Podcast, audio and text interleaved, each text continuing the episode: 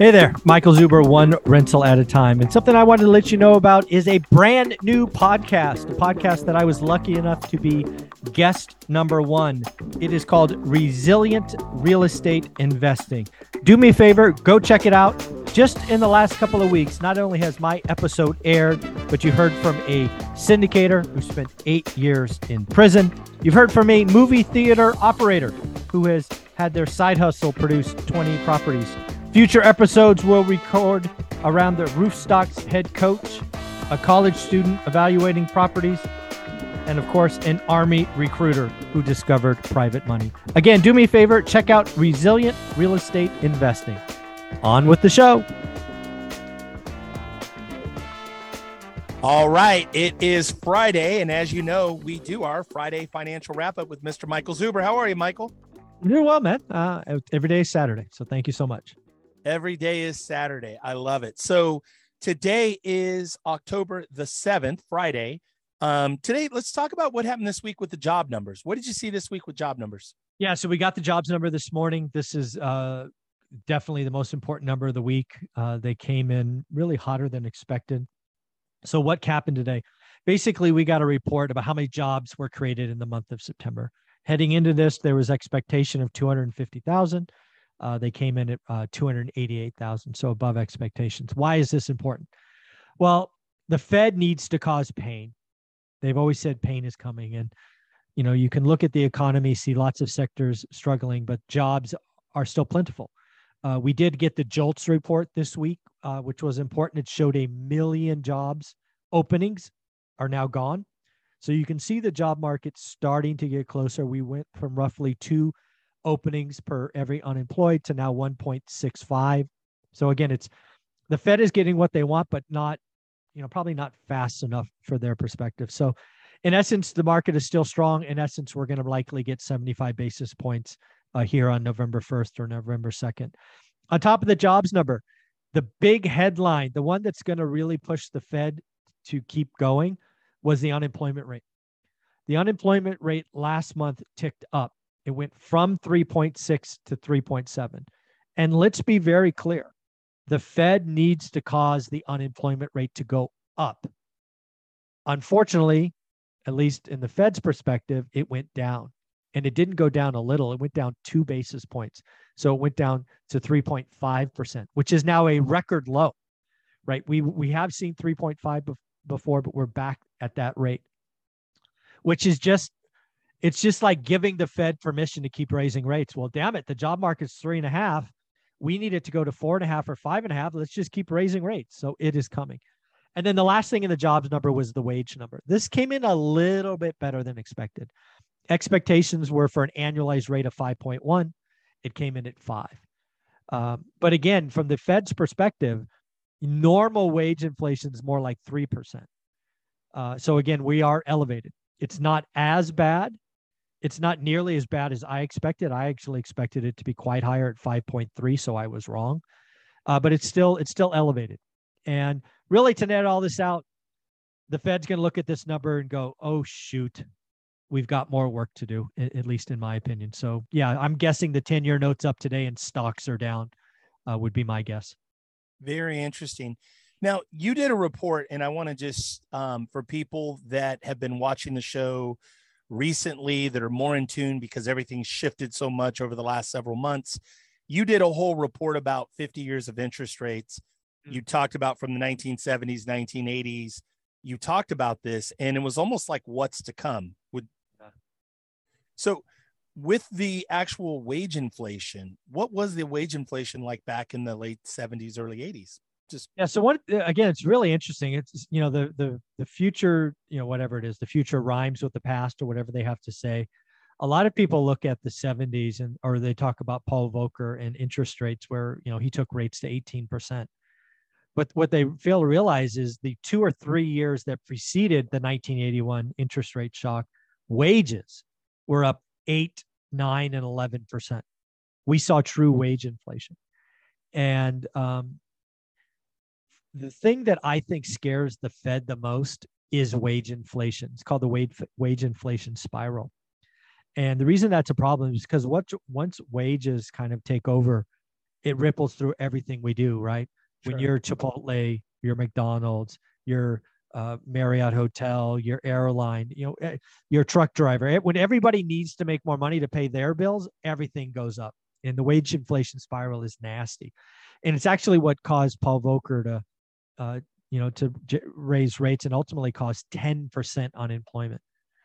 So um, I think wage inflation is coming. I certainly, I hope it doesn't get that bad, but you know, we need some, right? We need real wage growth not nominal. Right now we have nominal wage wage growth. And again, nominal is just headline number.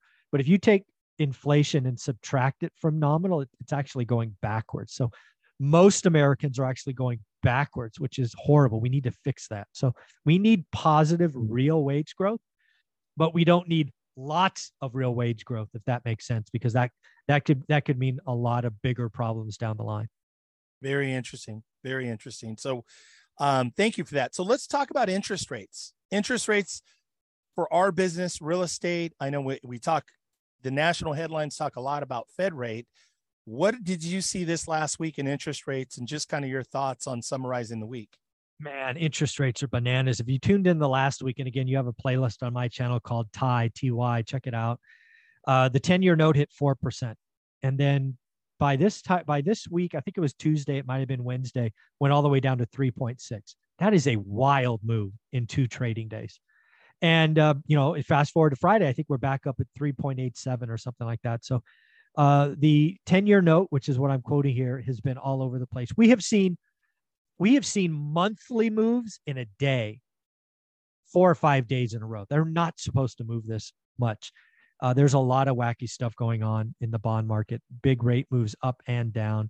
Uh, I think they do trend higher from here. You know, next week we get the CPI number. I think that's going to be hot. Uh, so I think rates are going up from here. But yeah, it's been a wild week. Like if you talk to the mortgage industry, Monday and Tuesday were amazing days, down, right? Because last week we peaked over seven percent, thirty-year money. Uh, I wouldn't shock me if we're back to that today. If not, probably next week. But dear yeah rates if you like it lock it don't take don't take interest rate risk now that's for sure when what was monday and tuesday what were like what kind of rates did you hear so uh, again i talked to a couple of mortgage guys he's like wow we could get you know six seven six seven two so it went, it went down quite a bit that's that's a wild move for two days 30 uh, basis points 30 basis points yeah it's it's gone now uh, after wednesday and thursday and, and likely today's move but yeah, you don't, you're not supposed, it's not supposed to move that much. It's, and it is, it's, it's wild. And it moves because of uncertainty, right? Because people are uncertain what's going to happen in the economy. Is that accurate? Uncertainty and or fear. I mean, it's, it's kind of one and a half does the other, right? Being uncertain maybe is one emotion, but I think fear is a, is a big driving force as well. Now, we also I want to just stay on interest rates for one more question for you. So in August, we did see it dip down, and I believe it was somewhere in the mid five, mid to upper fives. Is yeah, that- we saw it. We saw it. It was late July, early August. Uh, we did see it dip under under six. Absolutely, I think five nine nine for sure. Um, yeah, and that was really all based on what people were calling the Fed pivot. But there's basically a talk track that the Fed's going too fast and is going to break the economy. But as we've seen subsequent numbers, the economy is doing just fine, as in the jobs number. We we added 288,000 jobs in September, right? If the economy was weakening, we would get a negative number, right? 288 is still down from the month before. It's below the last month, five months, but it's still positive. It's still more than a quarter of a million jobs were created. The, you know, the Fed's going to go higher. It's just how it's going to come. That's how it's going to come. Okay. Well, let's move to our next topic, which is inventory, one of our favorites, right? So, low inventory has been a, a, theme of the last two and a half, three years, kind of in the COVID economy, pandemic. What did you see this week in inventory? Yeah, unfortunately, it's going exactly as I called. And if people go back on my channel, you will hear that I called July 20th as the date that we went from phase one to phase two what happened after July 20th, we had three or four weeks of FOMO from sellers, just throwing stuff on the market, wish pricing, all of that. Now what we're seeing is we've now clearly entered winter. We've left we've left September. We're now in October. Q4 is going to be terrible. You're seeing cancellations, listing cancellations, not buyer contracts, but listing cancellations. You're now also starting to see expireds, right? They listed in July, it's expired now. So we're seeing inventory, at least in most markets, come down. we are starting to see a bifurcation. Uh, I am seeing, at least in my market, the luxury market is starting to stack up uh, because that market is dead, right? A luxury property in Fresno, you know, was okay at 3%. It's not at seven. Um, but yeah, when you look at total inventory in most markets, inventory is going down. Inventory in my buy box went up a lot July, August, a little bit September, but now is down to, you know, almost nothing again. So it's it's um it's it's interesting to watch. But yeah, I think inventory falls in October, falls in November, falls in January. We'll see what happens in the housing market in March. The next this is all going to just be housing depression until March 15th when we see if we're coming out of this or not. And, and I have no idea at the moment, but inventory is down in most areas. Yeah. It, and I would completely agree with you. I look at hot sheets every day. I look at the MLS and every day I'm seeing cancellations, more withdrawn canceled than expired. But yeah. absolutely, the end of the month, we saw big numbers in expired listings and or every day, every week, a lot of cancellations. Let me ask you, so just to really be clear on your thought, you believe this trend of low inventory continues through the beginning of the year into potentially February, March, and then we'll see what the spring market looks like after that. Is that pretty accurate? Yeah, it's exactly accurate. And again, it's it's for me, March 15th is easy because that's usually the start of the spring selling season. But more importantly, that gives us six months to figure out where we are. Are we in a nasty recession? Are we in World War III? Um, where where are gas prices? Is the unemployment above or below five percent? You know, all of and again, after March 15th, you may hear me say we're going into a housing crash price. You may hear me say, oh, the Fed just lowered rates. We're going to build out of this slowly. I have no idea. But I know between now and then, I'm I'm still saying that prices are pretty sticky at the national level. But we'll see. Uh, I do feel great about my housing crash call on transactions. I think yep. we're going to get to 50% drop uh, sometime over the next six months, but uh, we'll see about price. I won't. I won't really have any thoughts on price until March. Very interesting. Well, I I feel like you've been so spot on, especially the last 90, the last 180 days, the last six months, nine months. We've been talking about this for the last year and a half. Let's talk about Fed pivot. What is a Fed pivot? What are your thoughts? What did you see this week? Yeah, the Fed pivot is very important topic, and there are three Fed pivots that we have to talk about. And when you hear somebody talking about, you need to understand which of these three they're talking about. Fed pivot number one, example, Bank of Australia. The market expected 50 basis points. The Central Bank of Australia gave them 25. So they under delivered. That is pivot number one. In the US market, the market now expects, I think, at 92% likelihood of 75 on November 2nd. If the Fed gives us only 50, that is a pivot, in my opinion.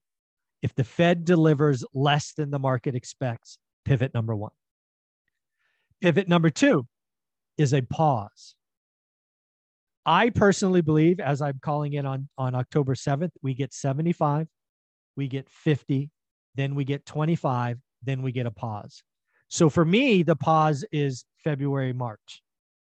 Others are saying, including Bostic, who's a Fed president, he wants to pause after December. All right. Fed pivot number two. And then there's the folks like Elon Musk or Cathie Wood who are saying the Fed not, doesn't need to deliver less, doesn't need to pause, but needs to cut. I don't see it, but everybody deserves their right, their opinion. So those are when you hear Fed pivot, you must step back and go, are you under delivering? Are you pausing or are you cutting? So, in my opinion, they don't under deliver. They do 75, 50, 25, which I think the market will expect. Do they pause early, meaning pause after December? I think they wait one more meeting. And I don't see a cut tie until 2024. Let me just talk about a cut. For people that are wishing for a cut, I want you to realize what you are asking for. The only way the Fed cuts today, because they would be risking their reputation, is if we have a market accident. And I am not talking about a little market accident. I'm talking about a big, nasty implosion threatening to take down the entire financial system. Be careful what you wish for. I hope and pray and wish they don't cut until 2024. I hope they are on pause all of next year. I want one rate increase in their first meeting, whenever that is, January or February.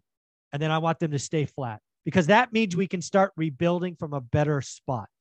To get a cut early next year means something big broke, and that frightens me. Interesting. Very interesting.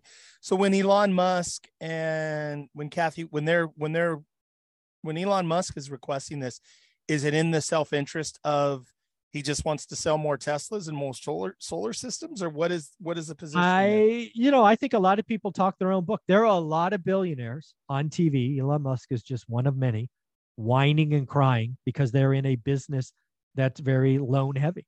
Right? There was a billionaire yesterday who was whining, and I look him up because I don't know. I you know I don't know these people. I'm like, why is he on my TV? So I look him up. Shockingly, he's a real estate guy. Yeah, I bet you. I bet you're whining because you know, maybe you have some adjustable rate mortgages or some bridge debt, and suddenly you're going to have to write a big check. There's a lot of people talking their own book. Teslas are expensive. Lots of people get loans. Uh, a Tesla at a eight or nine percent interest more on an auto loan is very different than three. So yeah, yeah I'm I'm I'm going to assume that. And Cathie Wood, she's buying these companies that don't make any money that live on debt that maybe are something in the future, but a lot of them go broke if they got to borrow at eight or nine. So yeah, I think there's a lot of billionaires, stock people, lending people talking their own book. So that's again, I could be wrong, but that's my opinion. Yep. Okay. Very good. Well, we're going to keep watch, keep our eye on that. I want to ask you this is a side note. So with oil. Just a conversation, kind of a household conversation, talking with a couple of my buddies, talking with a couple of people, vendors, contractors, guys that work for us everybody was complaining this week about oil, right? You and I are probably locked in our office all day, making phone calls, doing deals, and you know, on Zoom meetings. What happened with oil this last week? And this is a yeah. curveball. We didn't talk about this pre-roll, so no, it's awesome. Yeah, OPEC. Uh, OPEC uh, is basically a cartel. Uh, you know, we're raised in schools, or certainly an economist, or, uh, you know, to learn that cartels are bad. But basically, OPEC's a cartel, and they get to set um, basically they set the price of oil. And uh, OPEC is not happy with oil below 90. It was actually below 80 earlier this month or earlier last month. And basically, they came out and said, we're going to lower oil production by 2 million barrels, uh, which is a problem because, again, the, the oil market is very tight. So oil is already up, I think, 10 bucks. Okay. In fairness, it's not quite that bad, right? 2 million is a scary number. It turns out to be more like eight or 900,000 because they weren't producing to their original target. So they were already un- underproducing a million barrels. So really a 2 million barrel is, you know, the, the other million was never there. But you're still talking about, you know, oil production being down 800,000 barrels a day. And uh, this is going to hurt. Uh, you know, we have the midterm elections November 2nd, I think. And uh, gas prices could be going up in the face, and that could hurt the incumbents. And I would think that OPEC did that on purpose. Frankly, I you know, I think they I think they were not happy uh, with our current president and what what he's done because he came out and was very anti Saudi Arabia, and then he went over to Saudi Arabia ha- hat in hand and said, "Help us." I think they see an opportunity to to inflict some political pain, and they're doing it. So, and that's in the face of Europe. I mean, Europe's in even more trouble. So, I think gas prices go up, which gas prices are head headline inflation. So it it you know maybe peak inflation is not over, which is frightening to say. Very interesting. Very interesting times. And then so for our last topic, pre-announcements and then AMD. Who is AMD? And explain what pre-announcements are. So AMD is a chip maker. Right? They compete with Intel uh, most recently, or uh, is their big competitor. And uh, what is a pre-announcement? So everybody who who trades stocks know there's this thing called earning seasons right? They have these earning dates, they come in and they they parade their financial reports. A pre-announcement is a company coming out going, "Whoops, we missed." Right? right? We told you we were going to do X, we're going to do X minus. So a pre-announcement is not a good thing most of the time. And AMD came out with the nastiest pre-announcement I have seen in a long time. Uh, they lowered uh, their margin 4%, which means they're going to earn less money. Uh, but more importantly, their revenue was down a billion dollars, $1.1 billion. so AMD makes chips. So I have to sit here and ask myself, well, they're selling a lot less chips. Does that hurt PCs? Does that hurt phones? Does that hurt this? Does that hurt that? So I think it it uh, I think AMD is not the last pre-announcement. Uh, but again, pre-announcements are generally negative and and hurt stock. So AMD came out yesterday and said, "Man, we missed it. The quarter was we thought the quarter was bad. It was really really bad." So we'll see we'll see what comes. It's it, it's going to be an interesting earnings season. Very interesting. Well, folks, a lot of uncertain time. Thank you, Michael, for all the research, all the work that you do. Um, I know personally in my circles, the buzz of what you're talking about. And more importantly, people are saying, you know what? Where's the opportunity? And that's what, you know, that's our whole intent is not to scare, but to really just be aware. Okay. The economy's shifting, real estate markets are shifting, interest rates, money markets are all changing.